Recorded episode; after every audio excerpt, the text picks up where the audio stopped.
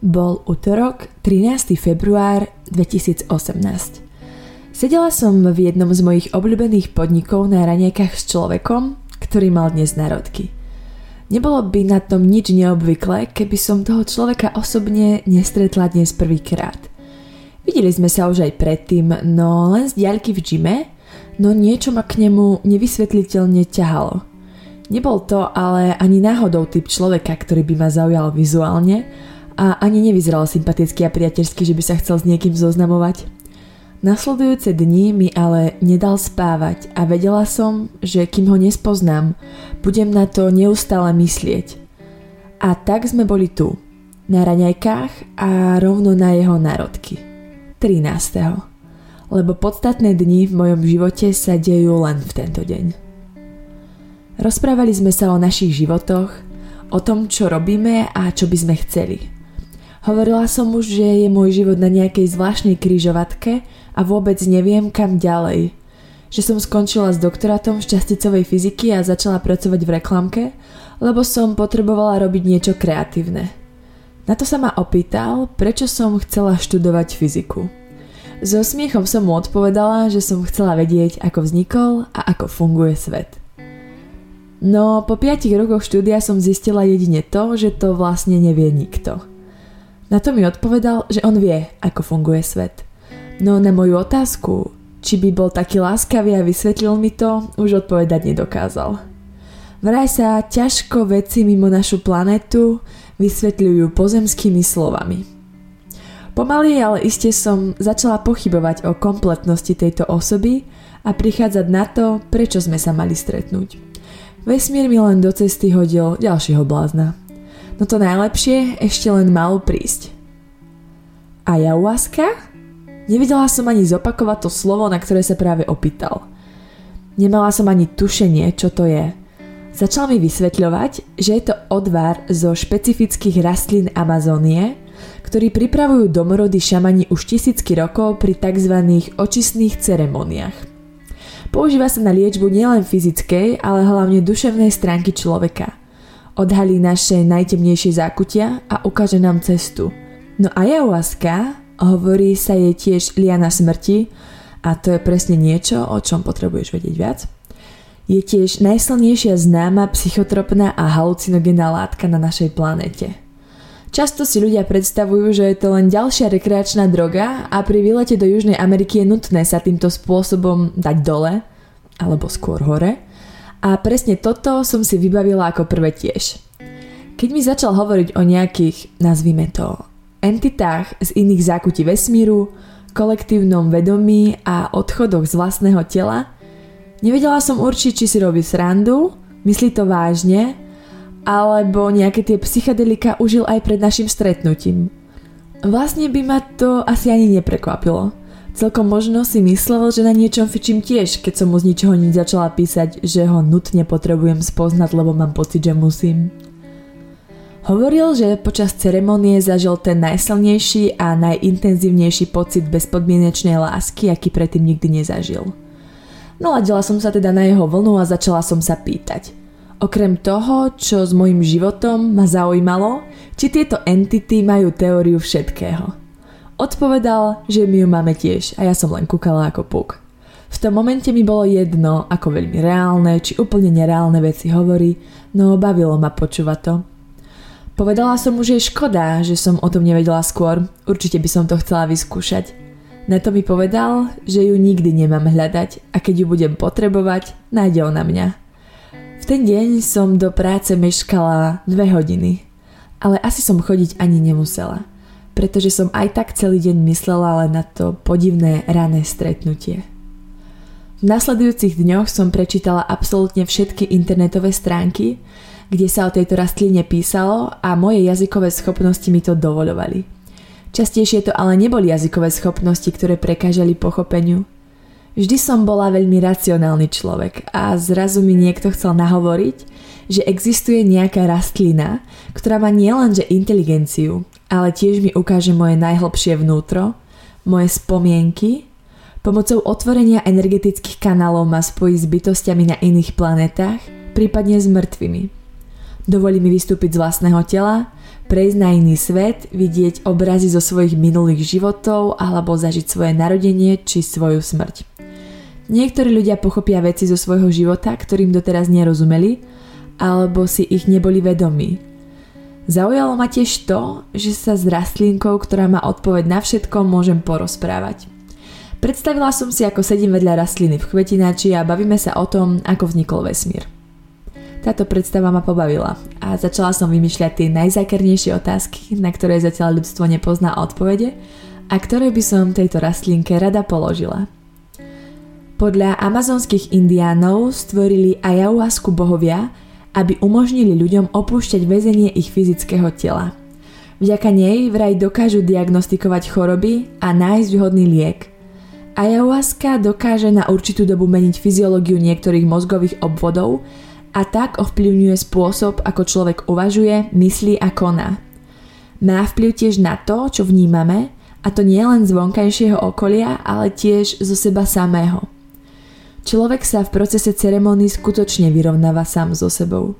Niekedy až príliš drasticky spozná, kto je, čo ho motivuje a ako sa v živote správal. Ayahuasca otvára naše vedomie a dokáže priviesť do ňoho informácie, poznatky a znalosti, ktoré sme možno tušili, ale boli ukryté hlboko v našom podvedomí. Často má schopnosť priviesť podvedomia na svetlo naše traumy, bloky, negatívne zážitky z rôznych období nášho života. Počas ceremonie sa staré nedoriešené veci, smutky, depresie môžu priviesť do vedomého stavu a tak sa nám často uľaví. Prípadne dospieme k porozumeniu situácie a tak stará trauma môže doznieť, či dokážeme ju v ďalšom živote lepšie zvládať. Vízie sa neraz premietajú naozaj drastickým spôsobom a 5D kino, ako som si to predstavovala, asi nebude najlepšie prirovnanie. Jedine, že by jedným z rozmerov bolo intenzívne fyzické a psychické týranie. Sprievodným javom pri požití tohto nápoja je vracanie a hnačky, pri ktorých sa telo intenzívne čistí – pláč, potenie, silné panické ataky, niekedy otrasné bolesti a úplné skreslené vnímanie času. Pár minút sa počas výletu za jahuaskou môže zdať ako celý deň. Niektorí ľudia prevracali celú noc a stretnutie s ňou považujú za najhorší deň, prípadne najhoršie tri týždne vo svojom živote. Znelo to veľmi lákavo. Mohlo sa zdať, že títo ľudia trpia nejakou masochistickou poruchou, na ktorú ayahuasca nefunguje. No motivácií, prečo do toho ľudia aj napriek tomu idú, je veľa.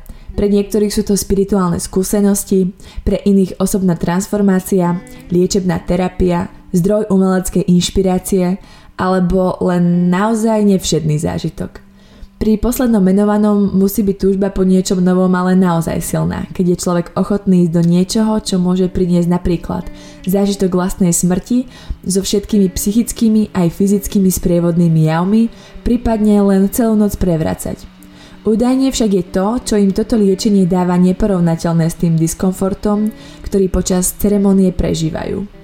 Niekde som tiež čítala o človeku s psychologickým vzdelaním, ktorý tvrdil, že jedno stretnutie za ayahuaskou bolo pre neho ako 15 rokov psychoanalýzy. Od iného človeka zase zaznelo, že to bolo pre neho ako roky meditácie v zenovom kláštore. Dočítala som sa tiež, že sa táto rastlina používa na liečbu drogovo závislých a psychicky chorých ľudí a ona sama žiadnu fyzickú ani psychickú závislosť nespôsobuje – a údajne funguje perfektne. Nápoj vyrobený z tejto rastliny ale obsahuje látku DMT, ktorá je u nás nelegálna. Ideálne je za ňou vycestovať do jej domoviny, prípadne do jednej z európskych krajín, kde povolená je. Paradoxom ale je, že za rastlinou, na ktorej nie je možné vypestovať si závislosť a pri ktorej naopak veci preukázali schopnosť závislosti liečiť, musíme vycestovať tisícky kilometrov ďaleko. Zatiaľ čo ťažké návykové látky s preukázateľnými smrteľnými účinkami kúpime v obchode cez ulicu. A nech to všetko znie akokoľvek neuveriteľne a ešte viac pre racionálne uvažujúcich ľudí ako som ja, v skutočnosti o fungovaní ľudského mozgu a vedomia vieme málo. Nikto nevie, ako naozaj fungujú. Preto by sa mohlo vylúčenie pravdivosti stavov pod vplyvom ayahuasky zdať nerozumným krokom. Najvyššie to všetko znelo tak nenormálne šialene a bizarne, že som hneď vedela, že to chcem vyskúšať. Minimálne aspoň kvôli tomu, aby som videla, či to, čo sa píše je pravda. A že to bude zážitok nevydaný, to bolo jasné od začiatku tiež. Vypýtala som si od neho kontakt a on ma prepojil mailovo s Bernadettou, ktorá tieto seansy organizuje. Rada by som prežila Veľkú noc neštandardne – Napísala som mail Bernadette, že by som chcela stráviť Veľkú noc trocha neštandardne, na čo mi prišla odpoveď, že sa musíme stretnúť.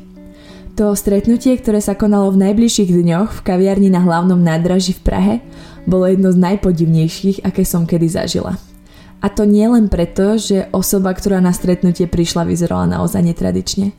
Rozprávali sme sa spolu veľmi dlho a miestami som bola nadšená, miestami vydesená no takmer celý čas som rozmýšľala nad tým, čo tu pre Boha robím.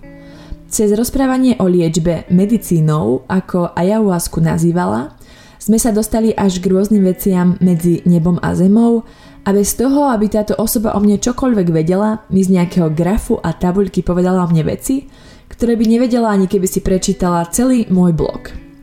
Už toto stretnutie mi dalo oveľa viac, ako by som bola čakala. Spomenula som jej tiež moju kontraindikáciu v podobe bipolárnej poruchy, o ktorej som sa dočítala, čo ale za veľký problém nepovažovala. Bolo však nutné schválenie od, myslím, peruánskeho šamana menom, nazvime ho Ernesto.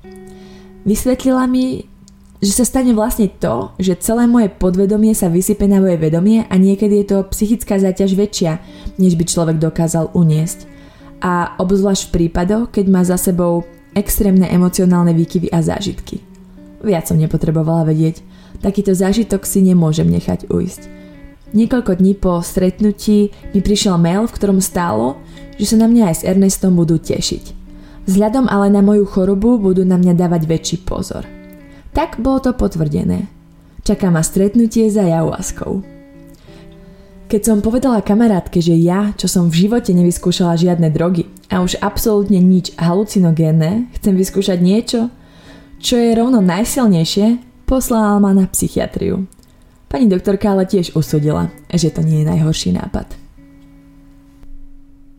Rýža s rýžou Dva týždne pred ceremoniou som dostala mail, ktorý obsahoval detálne informácie o tom, ako sa na túto udalosť pripraviť – Dôvod diety a očistý tela bol ten, aby sme sa vyhli nejakým hrubým čistiacim procesom a dokázali sa dostať hlbšie do svojho vnútra. O prípravách pred ceremoniou som čítala veľa na internete, no informácie na rôznych stránkach sa líšili. Dôvodom bolo to, že tak, ako ceremonie závisia od zvykov konkrétneho šamana, tak od neho závisí aj príprava na ne. Niekde odporúčali držať pôst, trvajúci aspoň 2 týždne, inde zase jedlo odporúčali, lebo na liečenie treba veľa fyzickej sily. Bolo nutné vyradiť všetky spracované potraviny, červené meso, alkohol, drogy, cukor, soľ, korenie a tiež potraviny, ktoré obsahujú tyramín, napríklad víno, čokoládu, ďatle, prípadne zrejúce syry, soju, smotanu, jogurty a tempeh. Nemala som problém pokojne vyradiť aj všetko jedlo, No to, s čím som mala zásadný problém, bolo vyradenie kofeínu. Žiadna káva, zelený čaj, energetické nápoje, nič.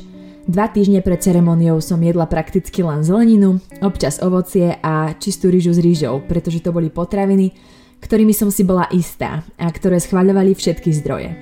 Brala som to zodpovedne, nechcela som, aby sa na mňa rastlinka hnevala. Ďalšia vec, ktorá spôsobovala silné vibrácie tela, ktoré sú v rozpore s tým, čo prinesie liečenie, bola sexuálna aktivita a teda zakázané bolo aj to. Mala som sa vyhnúť stresovým situáciám, hádkam a akýmkoľvek negatívnym emóciám.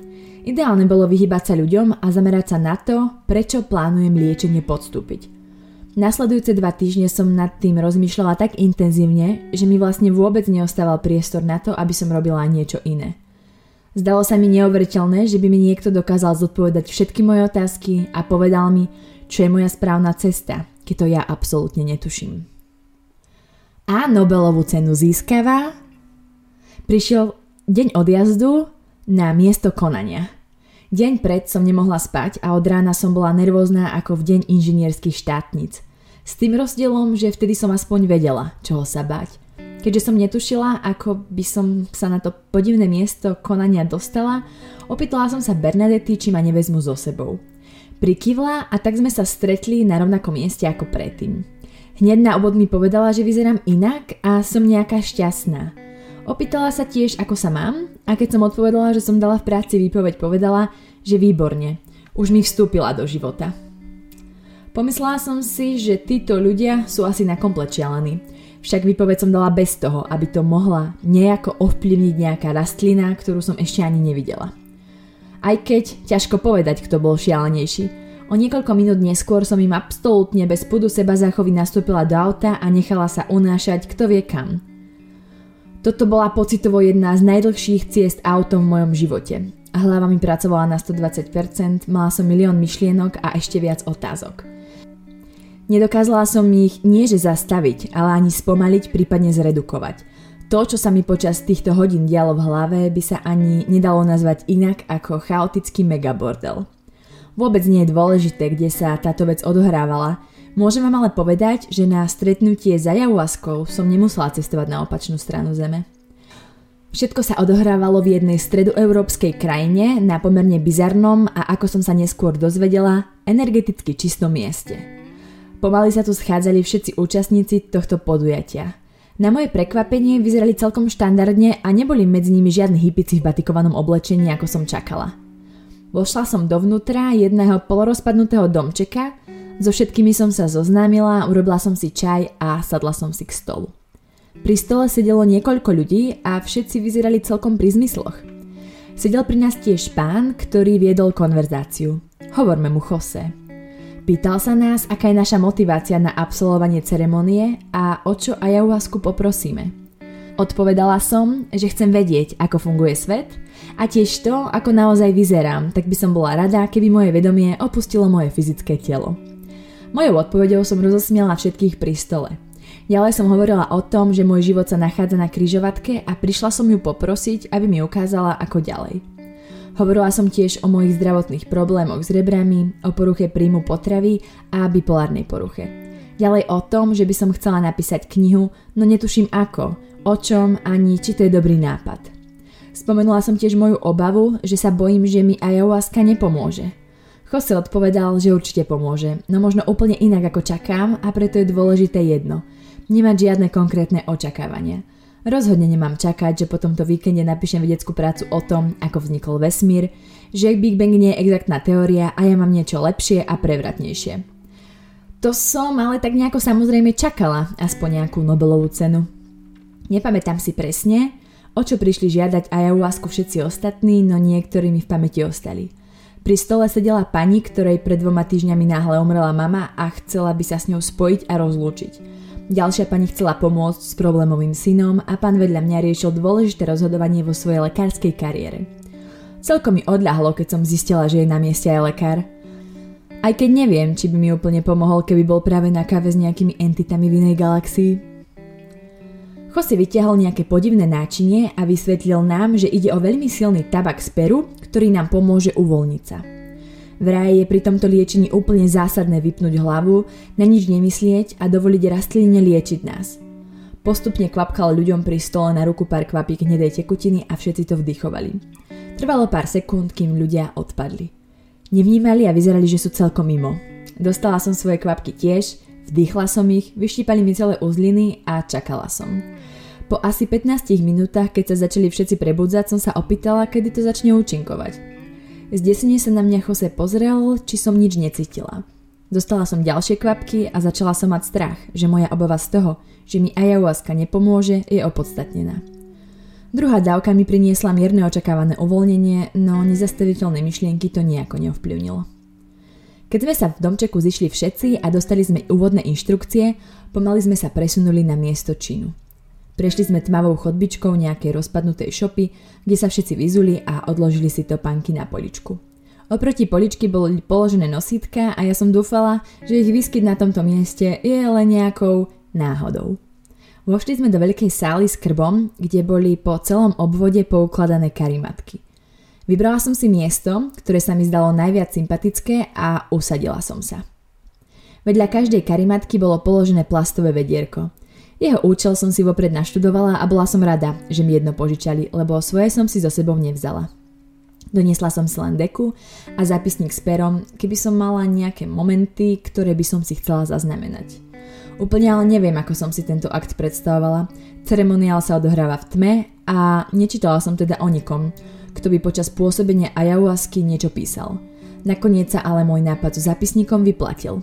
V strede miestnosti sa nachádzal oltár. Bola to rozložená niečo ako deka, na ktorej sa nachádzali desiatky rôznych predmetov a sviečky. Oltár sa delil na štyri časti. Východ, sever, juh a západ. Východ ako nové začiatky, sever a juh na posilnenie už existujúceho, západ pre niečo, čoho sa chceme zbaviť, prípadne na spojenie s mŕtvými.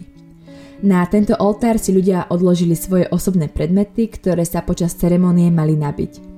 Ja som so sebou nemala ale žiaden predmet, ktorý by sa dal nabíjať, pretože som nevedela, že niečo také je možné a tak som na oltár položila môj zápisník niekde medzi sever a juh na zintenzívnenie a pozbudenie už existujúceho. Sedela som pri tom oltári a so zaujatím sledovala všetky tie predmety, ktoré tam ľudia odkladali a tiež to, čo sa deje okolo mňa. Šaman Ernesto si pripravoval nástroje a ukladal okolo seba plno zvláštnych predmetov vrátane nádoby s pripraveným odvarom. Občas bolo počuť nejaké hudobné nástroje. Okolo seba ich mal rozložených niekoľko a Jose nás vyzval, aby sme si nejaký vzali tiež – Nepovažovala som to za vhodné, pretože s mojim hudobným hluchom by som asi len ťažko na niečom zahrala a nepredpokladala som, že by to tá rastlina nejako zmenila. V obrovskej miestnosti, približne na opačnej strane, ako som sedela ja, bola veľmi zaujímavá dáma. Bola až príliš eterická na to, aby bola skutočná. Vyzerala ako víla. Bola však skutočná a skutočné boli aj všetky tie baličky kariet, ktoré mala okolo seba rozložené. Prisadla som si k nej a vzala do ruky krabičku s kartami lásky. Dala mi pokyn, že mám miešať a myslieť pritom na človeka, ktorého pokladám za vhodného na tento typ výkladu kariet. Nemala som veľmi na výber na koho myslieť a keď ma sem dostal on, myslela som na neho. Vytiahla som kartu, ktorú Vila okomentovala, že to je najsilnejšia karta z balíčka. Vzala mi ju a povedala, že toto je človek, ktorý zmení môj život. Ale možno úplne inak, ako ja sama čakám. Zvláštne. Zatiaľ nám šaman v zaujímavom outfite s čelenkou z farebných pier a habite hovoril inštrukcie a Bernadeta všetko prekladala. Pozerala som sa na čas, bolo tesne pred polnocou. Nasledovali úvodné rituály, spevy tance a ja som sa na všetko len s údivom pozerala. Potom do kruhu chodil Jose s vilou a každého človeka niečím zadymili – Opakovala som po ostatných a tak som nastavila ruky, potom nohy a na záver poďakovala divným slovom, ktoré som sa naučila. V ďalších minútach sa zhaslo svetlo a jediný jeho zdroj bol skrbu a sviečok na oltári v strede miestnosti. Šaman začala porade vyzývať ľudí, aby si k nemu prišli po medicínu. Moja nervozita sa niekedy v tomto momente premenila na obrovské nadšenie z toho, čo sa bude diať. Kľakla som si pre čamana a počkala, kým mi nápoj v malom poháriku podal – že bude smrdieť a chutiť odporne, o tom som sa teda dočítala všade. Nikde ale neopíšu jeho chuť naozaj presne. Je to oveľa horšie, ako si dokážete predstaviť. Hodila som to do seba, zajedla čokoládou a poďakovala. Vrátila som sa na svoje miesto, sadla som si na karimatku a pozorovala, čo sa bude diať ďalej. Neustále som sa pozerala na čas na hodinkách na ruke. 10 minút, 20, pol hodina, hodina. Čo keď sa ale nič nestane a moja obava sa naplní? Po tejto dobe, kedy medicína už o väčšinu ľudí začala účinkovať, som ja sedela na mojom mieste a pozerala som okolo. Nedialo sa vôbec nič. Občas sa niekto prehodil alebo pohol, no inak všetci vyzerali, že spokojne spia, prípadne sedia. Na sebe som necítila nič nezvyčajné. Žiadne šialené Full HD obrázky, ani IMAX, žiadne opustenie tela, neprišli ani žiadne entity, mimozenšťania a vzdialené galaxie. Pozrela som sa na oltár pred sebou a zdalo sa mi, že sa plamen sviečky hýbe tak, ako chcem. Povedala som si, že to je blbosť a len si to domýšľam. Keď som sa ale chcela postaviť a odskočiť si, mierne sa mi zatočila hlava a moja chôdza bola veľmi neistá. Pozrela som sa na seba v zrkadle, na toaletách a niečo bolo iné. Videla som inak. Okolo mojich rúk bolo niečo, čo vyzeralo ako siločiary. Nebolo to len okolo mojich rúk, ale aj okolo rôznych predmetov. Rýchlo som sa vrátila na svoje miesto a cestou som stretla šamana Ernesta. Opýtal sa ma, či medicína nefunguje a ja som odpovedala, že nie, aj napriek tomu, že ona fungovať zrejme chcela. Rozhodne to ale nebolo niečo, čo som čakala. Povedal mi, že mám prísť po ďalšiu dávku. Prišla som teda na jeho miesto, Kľakla som si a on mi tentokrát ale namiešal môj nápoj trocha inak ako predtým. Neskôr som sa dozvedela, že prvýkrát podával dávku prispôsobenú pre Európanov, ale tým, že mne to dokopy nič neurobilo, podal mi neopravenú verziu. Pohárik som hodila do seba, no chuť bola ešte horkejšia a odpornejšia ako prvýkrát. Toto rozhodne nechutilo ako niečo, čo by bolo určené na konzumáciu, Opäť som poďakovala, vzala si zahrz kociek čokolády, na rýchle zajedenie, nech sa nepovraciam už cestou na miesto a zaľahla som. V hlave som mala opäť chaos neusporiadaných šialených myšlienok. Stále som sa sama seba pýtala, či je možné, že by ma ayahuasca skutočne liečiť nevedela alebo nechcela. Prestávala som veriť tomu, že by sa niečo stalo. Prečo sa ale toto musí stať práve mne? Ako som tak ležala, predstavovala som si tie farebné obrázky, ktoré by stav rozšíreného vedomia mali začať. Boli ďaleko, postupne sa približovali a otáčali. Keď som ich už videla skutočne veľké, pomyslela som si, že to si len sama predstavujem a vôbec to nie je skutočné. Len som chcela, aby bolo. Stalo sa to ešte niekoľkokrát a vždy to dopadlo rovnako. Potom, ako som poprela ich existenciu, zmizli. Niekedy v tomto čase začal šaman za doprovodu ostatných ľudí spievať liečivé piesne Ikaros. Hrali na hudobné nástroje a spievali naozaj krásne. Po nejakom čase som si opäť sadla a pozorovala dianie okolo. Niektorí ľudia stále ležali, iní sa prechádzali, pár ľudí vracalo do vedierka. Pán po mojej pravici zrejme prežíval nejaké ťažké stavy, pretože ležal v krči na zemi a veľmi kričal. V momente, ako bol jeho stav naozaj zlý, k nemu prišli Jose a Vila a začali na neho niečo dymiť.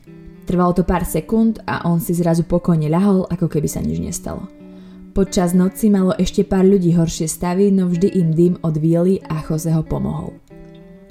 Vždy, keď som cítila, že sa niečo u mňa začína diať, opäť som si ľahla. Niekoľkokrát som cítila zvláštne vybrovanie a brnenie, opäť videla farebné kocky, no vždy, keď sa niečo začalo diať, ako keby som to vedome zablokovala. Vlastne som celú noc myslela na to, že je to blbosť a že tomu neverím. A to, čo sa deje, mi to vlastne len všetko potvrdzuje. Bol to taký pocit, ako keby som bola schovaná v nejakej nádobe, na ktorú z každej strany naražajú nejaké sily, no ku mne sa nedostanú. Niečo vo mne ich nechce pustiť, aj keď ja vedome by som veľmi chcela. Po nejakej dobe ma Ernesto zavolal na ďalší pohárik, ale ja som už nechcela. Definitívne som to s ňou vzdala – boli asi 4 hodiny ráno a ja som ďalšie 3 len sedela, pozorovala všetko naokolo a bola smutná z toho, že sa stalo presne to, čo som sa tak obávala. A dokonca som ani nevracala, takže u mňa nenastalo ani žiadne čistenie. Niekedy okolo 7 hodiny ráno, kedy už boli všetci definitívne naspäť, sa začali podávať raňajky. Koze s vielou nanosili na oltár veľké misky s jedlom. V každej bol iný typ jedného pokrmu – v jednom nakrájan jablčka, hrušky a iné druhy ovocia a zeleniny, v ďalšom ryža alebo tempeh. Misky kolovali postupne po ľuďoch a každý si nabral to, čo chcel. Všetci sme sa spoločne najedli a nasledovalo zdieľanie. Postupne mal každý povedať, čo mu noc priniesla, aké bolo stretnutie za jahuaskou a čo všetko prežil. Veľmi sa mi teda do toho nechcelo a nakoniec som bola veľmi rada, keď sa to presunulo až na nedeľu a teda na deň po dvoch nociach s ňou. Odišla som do svojej izby, ktorá sa nachádzala v budove vedľa na poschodí a ľahla si do postele. Dlho som ale ležať nevydržala a skončila som na záchode, kde som vracala asi hodinu. Bolo mi nepredstaviteľne zle a mala som krče v každej časti môjho tela. Chvíľku som mala pocit, že asi umieram, ale potom som si spomenula, že umrieť nemôžem, lebo dnes ma čaká druhé stretnutie za jahuaskou. Teplé iglu na 7 Keď som sa z tohto miesta pozbierala, čakala ma ďalšia skúška, iní typy, alebo tiež indiánska sauna. Na internete som si vopred naštudovala, že ma chcú zavrieť do nejakého malého priestoru so všetkými ostatnými ľuďmi, kde bude šialene teplo a musím tam vydržať aspoň hodinu. To som zásadne odmietala absolvovať. Skladalo sa to z drevenej konštrukcie v tvare iglu asi meter a pol vysokej, pod ktorou sa nachádzala malá diera v zemi. Pár metrov od tohto zvláštneho útvaru bolo veľké ohnisko, v ktorom práve chlapi chystali oheň a ukladali doň kamene. Nepýtala som sa, aj tak by som ničomu nerozumela. Zatiaľ ženy nosili deky a ukladali ich na konštrukciu toho iglu. Medzi ľuďmi sa pohyboval tiež šaman a tak som si k nemu nenápadne prisadla, aby som sa opýtala na moju minulú noc. Povedal mi, že môj problém je, že nedokážem vypnúť. Nedokážem relaxovať. Mala som pocit, že okrem toho, že mi bolo ráno príšerne zle, sa nič podstatné nestalo. Povedala mi, že to, že niekedy ľudia nič nezažijú, neznamená, že sa nič nestalo. A tiež to, že vidí, že mám problém s tým, aby som ju k sebe pustila a dovolila jej liečiť ma. Povedala som mu, že ja som si neprijala nič viac, ako sa s ňou naozaj porozprávať, no žiadnu rastlinku som nevidela. Mojej predstave kvietku chvetinači sa zasmial a vysvetlil mi, ako si mám komunikáciu s ňou predstaviť. Mala som si predstaviť dve kocky ľadu, kde jedna je moje vedomie a druhá kocka je jej vedomie. A teraz sa tie kocky spolu roztopili v jednej nádobe. Ja som ona a ona je ja. Nepoložím otázku rastline v kvetinači. Otázku mám na mysli a zrazu mám od nej a jej odpoveď. Neodpovedám ja len naozaj s tými slovami, ktoré poznám. No odpovede aj tak dostanem.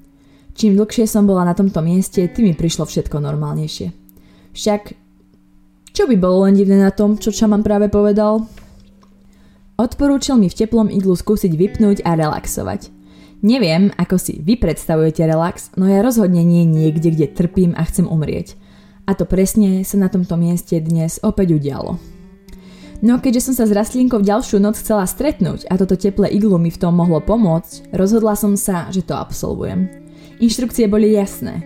Oblie si niečo naozaj ľahké – moje outfitové možnosti boli zjavne obmedzené a nečakala som, že prídeme do prostredia, kde je viac blata ako čohokoľvek iného. No to som vtedy ešte netušila, ako za to blato budem čoskoro nekonečne vďačná. To, čo nasledovalo, bola jedna z najodpornejších vecí, akú som kedy zažila a ešte horšia ako tá rána seansa na záchode. Celú konštrukciu obložili obrovskými vrstvami diek, aby dovnútra nepreniklo svetlo a aby znútra von neunikalo teplo – Ľudia postupne vchádzali dovnútra po štyroch, pred vstupom poboskali zem a usadzali sa v kruhu na kúsok kartónu. Predstavte si asi 20 ľudí sediacich okolo malej diery v zemi v podivnom iglu. Bizár na všetky bizáry. Keď všetci sedeli na svojom mieste, prišiel tiež šaman Ernesto a usadil sa ku vchodu. Niekto zvonka mu podával tie horúce kamene z obrovského ohniska a on ich postupne vkladal do tej malej diery medzi nami – keď bola diera plná veľkých kameňov, zatvoril vchod a nebolo cesty von. Vysvetlil nám, že bude prebiehať niekoľko liečebných procesov a medzi každým na chvíľku otvorí, aby sa vyvetralo. Tento moment som videla ako svetlo na konci tunela. To som vtedy ale ešte netušila, že čoskoro začne na tie rožeravené kamene liať vodu a toto teplé iglu sa premení na tú najodpornejšiu saunu, z ktorej niet úniku. Keď sa na tomto mieste absolútne nedalo dýchať a existovať, Ernesto zahlásil, že môžeme začať. Začal spievať a všetci sa k nemu pridali. Lyrics k týmto divnospevom som ale v predpríprave na seansu do mailu nedostala. Všetci ostatní ale zjavne áno, pretože presne vedeli, čo hovoriť. Chápem, prečo sme boli na takom podivnom mieste, kde si na konci sveta. Keby išiel okolo nejaký človek pri zmysloch, na túto partičku ľudí by istotne zavolal pánov v bielých plášťoch. Ja som sedela na svojom malom kúsočku kartónu a snažila sa čo najväčšou plochou nohy dotknúť studeného bahna a čo najmenej sa dotýkať horúcich ľudí okolo mňa. Tvár som mala zabalenú v uteráku, ktorý som si prozreteľne vzala so sebou. Neviem ako dlho táto prvá časť trvala, no ako náhle skončila a šaman potvoril vchod, aby sme tam nepokapali od nedostatku kyslíka a vymenil vychladnuté kamene za ďalšie horúce, oznámila som mu, že okamžite odchádzam. Toto rozhodne nie je spôsob, ako by ma niečo malo vyliečiť a radšej pôjdem relaxovať do postele a v pokoji dožijem do večera. Oznámil mi, že v žiadnom prípade neodchádzam a veľmi som na výber nemala. Keby som chcela odísť, musia priestor opustiť všetci ľudia, ktorí sa nachádzali medzi mnou a východom na slobodu. Čakalo ma druhé kolo. V tomto kole sme dostali inštrukciu, že máme myslieť na náš konkrétny problém a detekovať ho v našom tele. Ťažko sa na niečo sústredilo, keď hlavný problém nebol v mojom tele, ale všade okolo. Toto kolo som sa ale dokázala pomerne upokojiť a sústredila som sa na seba a svoj dých. Ku koncu mi ale začalo byť príšerne zle a úplne nepredstaviteľne ma začalo boliť brucho a oblasť môjho zraneného rebra, s ktorým som mala dlhé, predlhé mesiace problémy a kvôli ktorému mi neurologička zakázala crossfit. Celé nasledujúce kolo som trpela neskutočným spôsobom a opäť som mala v tento deň pocit, že ak umieranie boli, tak takto – po tomto kole som plánovala priestor opustiť už naozaj a definitívne a bolo mi jedno, či sa budú musieť aj všetci vypratať, aby ma pustili. No skôr, než som stihla niečo povedať, šaman oznámil, že počas tohto procesu sa v nás nahromadilo všetko zlé a pociťujeme to ako bolesť a v ďalšom kole sa jej zbavíme. Bolesťou brucha vysvetľoval to, ako sa telo snaží zbaviť zablokovaných a nahromadených emócií. A to bol vtedy u mňa skutočný problém. Emócie som neprejavovala. Všetky som si tak nejako nechávala pre seba. No a na tomto mieste sa to ukázalo v plnej sile. Inštrukcie do posledného kola boli hlboký nádych a výdych smerovať do miesta s bolesťou a myslieť na to, že sa tejto bolesti chcem zbaviť. V tomto momente som vôbec nemala priestor uvažovať nad absurditou celého tohto procesu a sústredila som sa na jediné – prežiť. Posledné kolo sa mi zdalo byť najrychlejšie a ani som si to nestihla uvedomiť a bol koniec.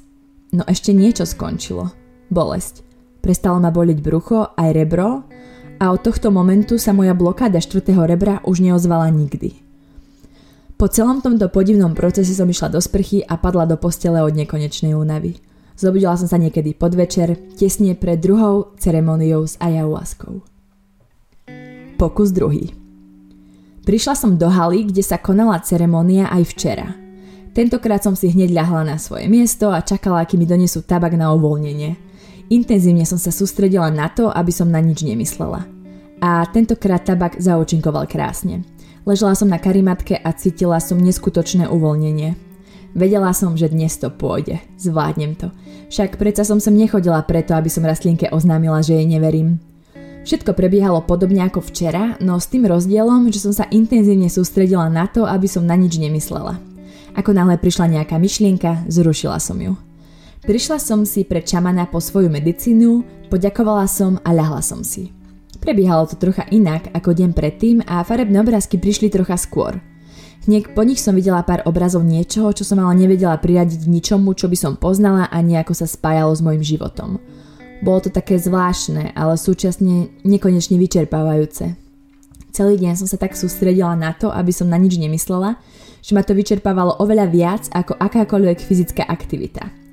Nevedela som určiť, či sa niečo deje, alebo som len na chvíľku zaspala. Keď Ernesto s ostatnými spieval a hral na hudobné nástroje, párkrát som sa veľmi intenzívne započúvala a vyskúšala som to tiež. Išlo to a to bez toho, aby som niekedy predtým videla slova. Možno som si predsa len to herkátko mala vziať. Čas plynul nejako inak a keďže som dnes nemala so sebou hodinky, nevedela som, koľko času už prešlo. Po druhom poháriku od čamana som si opäť ľahla a opäť videla pár ďalších obrázkov.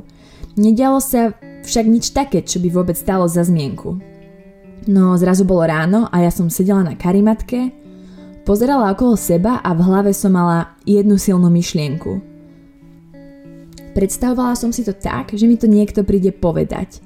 Nikto neprišiel, no aj napriek tomu som to v to ráno jednoducho vedela.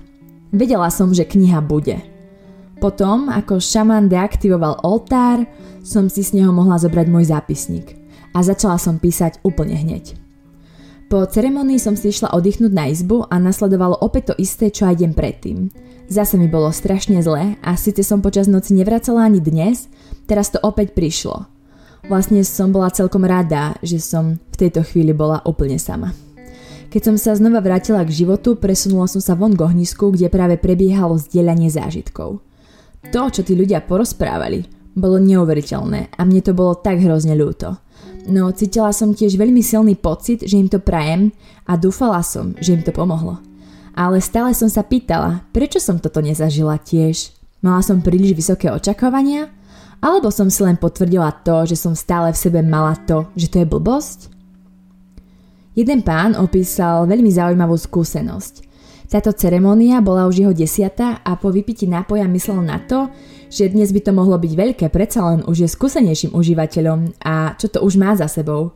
V tom momente sa ozval hlas, ktorý sa ho pýtal, či si naozaj myslí, že už má niečo za sebou a svoju myseľ má pod kontrolou. Na jeho odpoveď sa nečakalo a ayahuasca mu začala hádzať obrazy rôznych situácií z jeho života, počas ktorých sa správal aj myslel úplne nerozumne kde si robí problémy a obližuje ľuďom okolo seba, že nie je schopný žiadnej zmeny a radšej sa neustále správa ako hlupák. Povedal, že odhadom dostal každých pár minút jeden obrázok a celé to trvalo dlhé hodiny. Keď sa nad tým ale zamyslel, uvedomil si, že má pravdu. Dodal tiež, že keby chodil na pravidelné intenzívne terapie a stretnutia k najlepším odborníkom, čo sa psychiky týka, dlhé mesiace, Nedostal by takú podrobnú analýzu jeho vnútra, akú dostal počas jedného stretnutia s ňou. Ďalší pán sa dostal presne tam, kam som sa chcela dostať ja. Dlhé hodiny sa s ňou rozprával a dostal možnosť opýtať sa na čokoľvek. Povedal, že jej položil všetky otázky, ktoré dokázal vymyslieť, no ona chcela, aby sa pýtal ďalej. Vždy si predstavoval, že do tohto štádia dostane, no keďže sa mu to pri žiadnom sedení predtým nepodarilo, žiadne otázky si nepripravil. Na rade bol pán, ktorý počas noci ležal napravo odo mňa a opísal nám, ako znova prežil svoju minulú smrť. Opísal neskutočnú bolesť, ktorú prežil. A tiež moment, kedy zrazu prišlo neskutočné uvoľnenie a pocit, že je všetko v poriadku. Pri poslednom stretnutí za jahuaskou mu ukázala jeho život v bruchu matky a keď doma prišiel za ňou s tým, čo sa dialo vtedy a čo nemal odkiaľ vedieť, pani takmer skolabovala. Táto medicína má zjavne niekedy celkom zaujímavý zmysel pre humor. Pani, ktorá sa chcela rozlúčiť so svojou matkou, to dokázala a ten pokoj, ktorý s nej išiel, bol až neuveriteľný. Keď prišiel rad na mňa, začala som s tým, že mne vlastne nič neukázala a nič nepovedala. No čím viac som o mojich zážitkoch z posledných nocí hovorila, tým viac som prichádzala na to, že som to počas toho priebehu vyhodnocovala úplne nesprávne. Hovorila som si, že si to všetko len sama predstavujem a všetko je to len preto, že to zažiť chcem. No keď som si chcela napríklad tie točiace a približujúce kocky predstaviť teraz, nedokázala som to. Aj napriek tomu, že sa zjavne niečo stalo, som po dvoch dňoch na podivnom mieste s podivnými ľuďmi odchádzala sklamaná. Všetko bolo inak, ako som si predstavovala. Žiadne entity, žiaden hlboký rozhovor s rastlinkou o podstate ľudstva. Vlastne som mala pocit, že to na mňa nejako nezafungovalo a že ayahuasca mi nič nedala. Dostala som pokyny na dietu do nasledujúcich dní. Vyhybať sa všetkému škodlivému, spracovaným potravinám a tiež alkoholu. A hlavne vyhybať sa ľuďom. To som ale nepovažovala za dôležitú informáciu, však keď som neprežila nič zásadné a ayahuasca ma neliečila, na čo by som dodržovala ďalšie dietné opatrenia. Išla som po ulici a na druhej strane cesty išiel niekto cudzí a aj napriek tomu, že bolo do mňa vzdialený niekoľko metrov, mala som pocit, že do mňa narazil. Cítila som sa, ako keby som po tej ulici kráčala nahá, len ja a moje najhlbšie ja. V ten deň som sa stretla s kamarátkou, ktorá potrebovala ísť niečo kúpiť a ja som jej prikývla, že zbehneme do obchodu spolu. Vošli sme do nakupného centra a v momente, ako som sa dostala do obrovského priestoru plného ľudí, mi prišlo neskutočne zle. Ťažko ten pocit opísať, no cítila som sa tak, ako keby z každého z tých ľudí letela jedna rana do môjho vnútra. Vrátila som sa domov a nasledujúce dve hodiny som prevracala. Nasledujúce dni som trávila sama a jediná vec, čo som chcela, bolo písanie. Zatvoriť sa niekde, kde nie sú žiadni ľudia a písať. A čo sa zmenilo? Dlho som ale nemala pocit, že by za niečo mohla ona. Však mi v podstate počas liečenia nič neukázala – v nasledujúcom období som si ale začala uvedomovať, že na rôzne situácie reagujem inak ako predtým. S väčším pokojom, bez strachu či stresu. Nerozhádže ma toľko veci ako predtým. Odstránila som niektoré zlé vzorce správania a začala som ľuďom oveľa viac prijať. Závisť ako keby u mňa ani nikdy neexistovala. Neviem povedať kedy a ako daný problém zmizol, no zrazu tam nebol. Môj život sa zmenil kompletne od základov.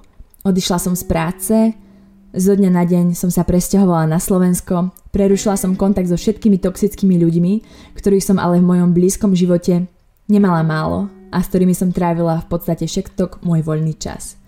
Prestala som k sebe priťahovať ľudí, ktorí mi brali energiu, ale naopak, pritiahla som si k sebe človeka, akého som túžila celý život stretnúť.